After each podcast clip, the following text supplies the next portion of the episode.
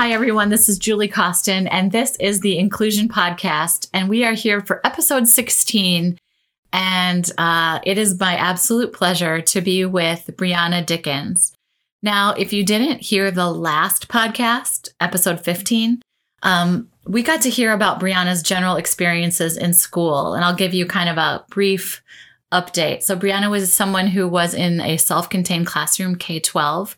She was deemed as someone who uh, had an intellectual disability until she could communicate. And as soon as she could communicate, um, that label left her. She's also someone with autism and ha- talks in the last episode all about uh, what it was like when people didn't presume her to be competent. And now today, I have asked her to talk to us about communication. So let me start by just saying, Welcome, Brianna. I'm so happy you're here. Thank you for having me.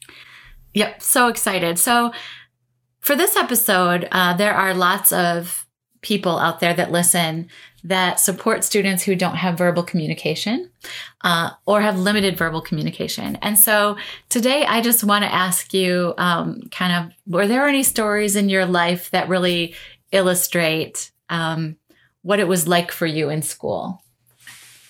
Yeah, so um, one story uh, that I can think of that highlights it pretty good mm-hmm. um, was in high school. So um, at that point, I was um, typing.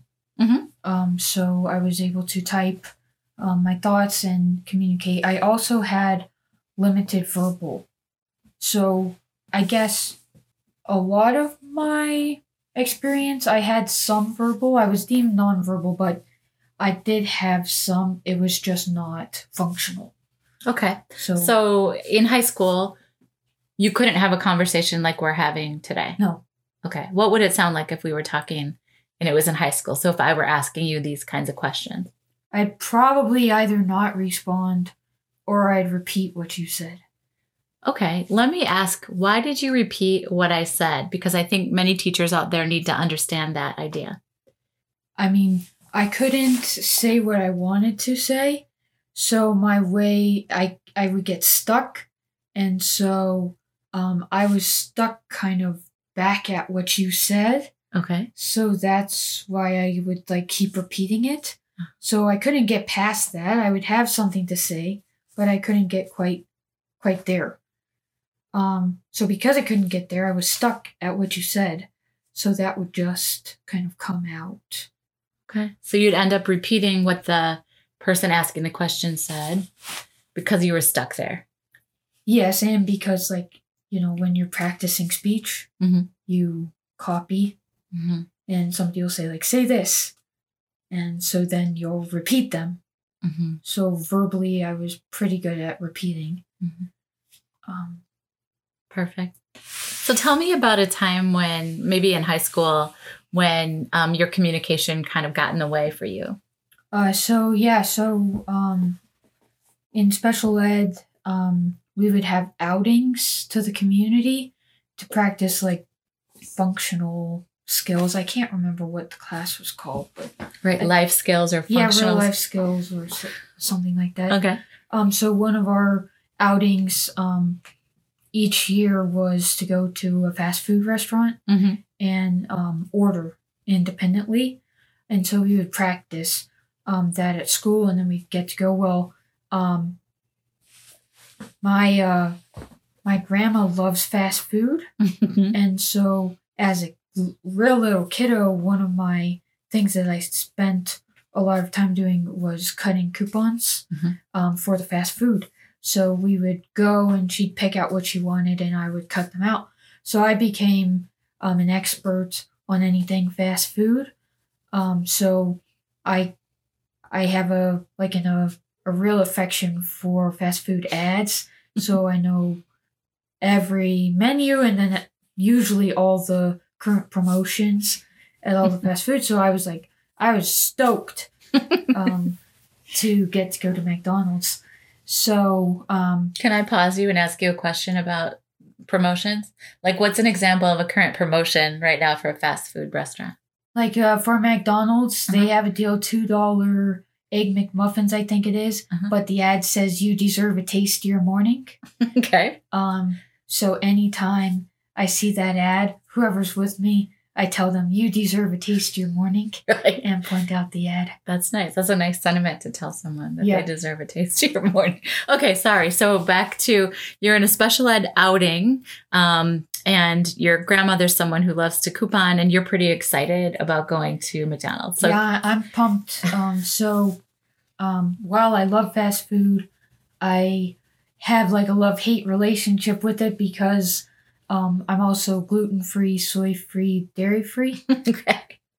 so Um, what does that leave at a fast food restaurant? Not much. So for McDonald's, I was gonna get um an a like a fruit parfait because um I at least back then their yogurt actually didn't have any dairy. I'm not sure what it is, but That's fascinating. it's not dairy. okay. So um I was gonna get that and a soda. Okay. Um so we at that point I didn't have, you know, function like enough functional um speech, so we loaded it into my uh communication device. So I had it ready, um, and that's what I was gonna order. So we go to McDonald's and it's my turn, so everybody else is sitting down because it's like about being independent. Okay. So I go up there alone, and um, the clerk um, asked me, uh, "Can I, can I interest you in a Big Mac?" Uh-huh. And I said yes, um, because I guess I didn't say this before, but verbally, um, I always agreed to things. Um, if you agree, you don't have to usually expand on anything Sure. um, so it's much easier. So verbally, I almost always agree. So when the guy asked me, "Can I interest you in a Big Mac?" I was like, "Yes." Um, and then I turn around my communication device and also order my fruit parfait sure. and um, soda. So I'm going to pause because I need listeners to understand this. So if people ask you something and you really mean no, you, you know, you really are thinking the answer is no, you're still going to say, Yes, okay. So you'll still say yes. yes, And so it's not a very reliable response right. from you. Even still, Okay. So, um, uh, my roommate often will ask me something and I'll agree, and she knows to just like wait Okay. it out, and then she'll get the real answer. It might be yes or it might not. Um, but, But- she usually like just gives me a look, and I know that she'll wait. Um, so I mean, I've I've agreed to all sorts of things that I don't really want to, or um, people think like I like the same things as them, Uh-huh. and I might not. Right. Because you just said yes. Yeah, Okay. and usually I have a pretty strong opinion about it. Um, I just can't get that across. Okay. So now I'm going to go back to the day that you're sitting there with a fruit parfait and a Big Mac that you accidentally ordered because, Yeah. because you said yes, Yes, and a soda. yeah. Okay. So tell me what happens next. So I have my tray with Okay. those three items, and I go sit down, and like I'm somebody who loves fast food Right. and who has never ever had a burger, especially a Big Mac, Oh, yeah. which was like in the 90s advertised heavily. Sure. Um so I mean I had to eat it. Like, how couldn't you not? Right? It was just sitting there looking Right. at you. So I ate it, but then soon I mean just a couple bites Okay. because then soon I went into anaphylactic shock Okay. and ended up in the ER. So, yeah. So saying yes in this case was, you know, you talked in the first episode about the most dangerous assumption. Yes. Right? In this case, this it is a pretty most dangerous for me. most dangerous, Yes. right? And so tell me what happened. So your dad picked you up at the ER? Or? Yeah. Okay. And um I mean, he laughed about it. uh, he said, I hope you enjoyed that. Yeah. It's your first and last Big Mac. So did you enjoy the first couple bites? I mean, I did. Okay, good. It's like juicy. right. I can still kind of taste it. You can remember that Mhm. moment. That is probably, might have been worth it. Probably not worth it to repeat. I mean, maybe. okay. Um, Okay, Brianna, I think we should tell our listeners that we have a new guest who's joined us. and this is Skippyjon Jones, the world's kookiest cat. Um, do you think you can answer questions with? I'll try. Okay. Have you- yeah, this cat is the cutest and craziest. So Brianna right now is giving this cat a full massage, and I can't tell who's happier. what do you think? Yeah, I don't know. Maybe. Maybe you. Okay, good. Okay, so we're gonna try to finish this particular um, episode with Skippyjon Jones's help. Um, so you've been talking about communication, and I was just wondering if you could share with our listeners um, what advice do you have for educators who support people who don't maybe have very traditional communication systems? Um, I think for one, um, honor, like recognize that there's um, lots of different ways to communicate, not just speech, Right. um, and honor all of those different ways. Um, So I love that you use the word honor, and I just wonder, can you elaborate on that? How do you honor different types of communication? yeah, so um, if somebody is uh, is communicating, let's say via pointing, Mm-hmm. or um, I mean, behavior can be communication. Yeah. um, or um, you know, there's all different ways. Uh, pointing, um, pictures, um, noises. I communicate lots of times just with noise, Sure. um, and just like honoring that. So recognizing it as such, Mm. and then doing what you would do for speech. So trying to understand what they're saying, and um, then responding Mm-hmm. um, whether that whether they're speaking or not. So honoring, um, recognizing and honoring all forms Great.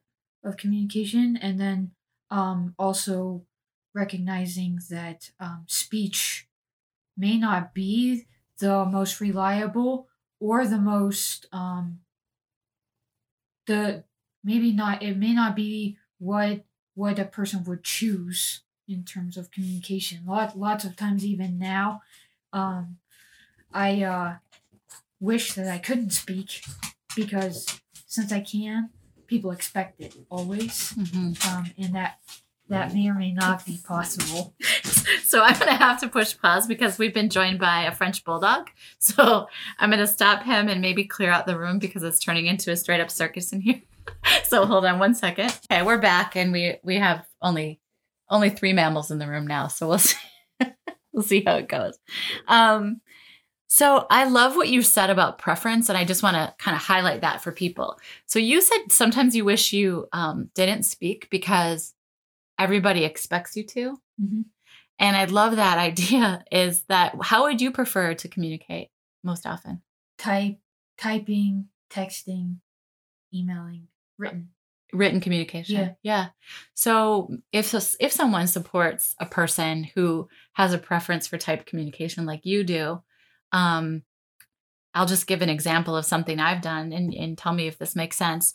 I've done typed communication with with a student who's even sitting next to me, right? So literally it's almost like a text communication. Yeah, But when I worked with several students, especially on emotional topics, when they weren't really feeling like um, talking about it, Yeah. I would type the question and and and sort of slide over the keyboard, and then they would write back. yes, And I found that I got so um, much more information from people. yes. Is that what you're talking about? Is that an example? Yeah, I I mean, um, uh, I usually um think about the how can I answer in as few of words as possible if I'm doing it via speech. Um, but I can elaborate much more if I um can write. It also um allows for like um me to think through things. So right, like speech is uh they require kind of like an immediate response, Mhm. whereas if you're typing, you know, like texting or whatever, you have time to think through it Mm-hmm. um before answering. hmm And then back to your your idea about how yes is an automatic for you sometimes. Um, over text or writing, is yes also an automatic or is it different? No. Because I might think agreeing at first. Um but I have the time to like sort through that Mm-hmm. and give the real answer. Okay. So internally, you can sort through and decide what do I really think. Yeah. Nice. Okay, good. So, do you have any other um, advice for people who communicate in maybe different ways? Um yeah, so um really uh almost going back to the first podcast about competence. Yeah.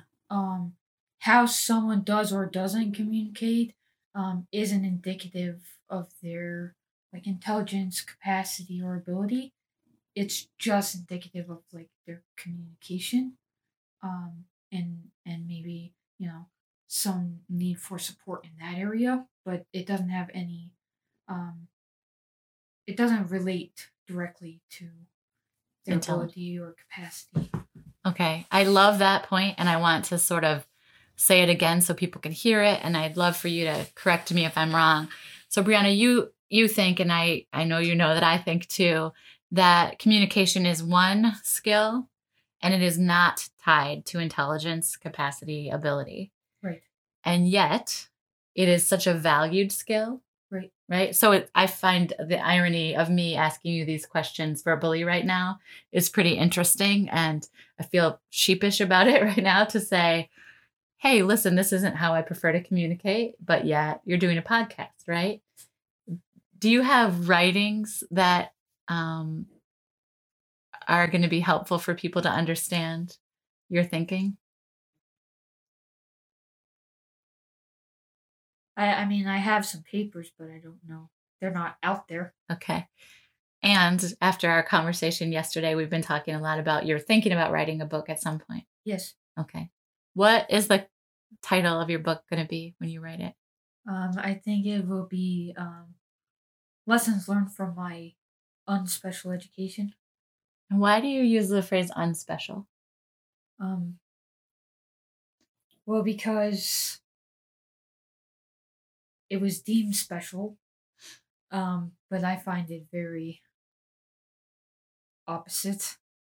Um, and um, on is typically a negative, um, and so I see it in that way. hmm I think it's a brilliant title, right? This concept of it was deemed special. Like we have to put the word special there as Yeah. if, and yet your experiences were far from that. Yes. right? Okay, good. All right, so back to communication. Is there anything else that you would want people to know or understand about communication? Um, the only thing is uh, thinking about motor planning. Okay. um in terms of communication so um motor planning is like very a basic understanding is kind of all of the different planning that has to happen in order to perform anything with your body so even with speech right Yeah. um, there's a lot of planning. So your brain has to connect to your body and then plan out all of these different things, you know, to make your tongue go specific ways in your mouth and your teeth and your lips, right? There's a lot of planning that goes into it. So oftentimes, um, if somebody um, struggles with motor planning, they also struggle with communication. So sometimes it's not about a communication exactly per se um, struggle, but it's more about the motor planning Hmm. struggle. Right. So I'm just thinking about all that it takes to to uh, perform speech, Yeah. right? And so I'm even thinking about your breath support, your Yeah. diaphragm. Like you went all the way to here, but also the rest of your body has to be involved, Right, and your brain has to tell your body all those. right. And Thanks. if if you're typing, that Uh. adds a whole nother portion of your body. Right. But you prefer typing. Is it Yeah. less or more? Co- I don't know. Is it less or more complex for you to type, motorically speaking? It's it's less less complex for for me to type. Okay. Once I've learned it, Sure. But the learning process took forever. forever. okay, good. But wait, you started typing in sixth grade. Yeah. Okay. And so prior to that, no communication Right. that was reliable and useful in lots of situations, right? Right. Okay, good. Um yeah, and then anything else you want to share with people about communication today? Nope. Okay, perfect. So I just want to say thank you so much for coming today uh, and teaching us about communication and what um, I want to add one thing. So obviously we're talking about autism and inclusion and communication. Um, and I want to ask you: Is everything that we're talking about applicable to all people with autism? No. So say more about that. Um, I mean, I know the saying is always like you meet one person with autism, you've met one person with autism. Yeah. Um, but ev- everything um I share today is about my experiences. Yeah. Um, and it may or may not be applicable to anybody else in the world. Right. Um, but it it offers some things to think about at least. Beautiful. Right. So I want people to understand that when I'm interviewing Brianna talking about autism and communication, I'm not suggesting that every human with autism experiences autism in the same way, experiences speech in the same way. That's not my point. But just like Brianna said, it is a starting point. And I think hearing from you about your experiences is far more important than hearing from someone with who doesn't experience autism, like me. Um, so thank you for sharing this and shedding light on what we can think about. Thank you. What a pleasure it's been having Brianna Dickens here with us today. Um, please join us for our next podcast where Brianna sheds some light about friendships.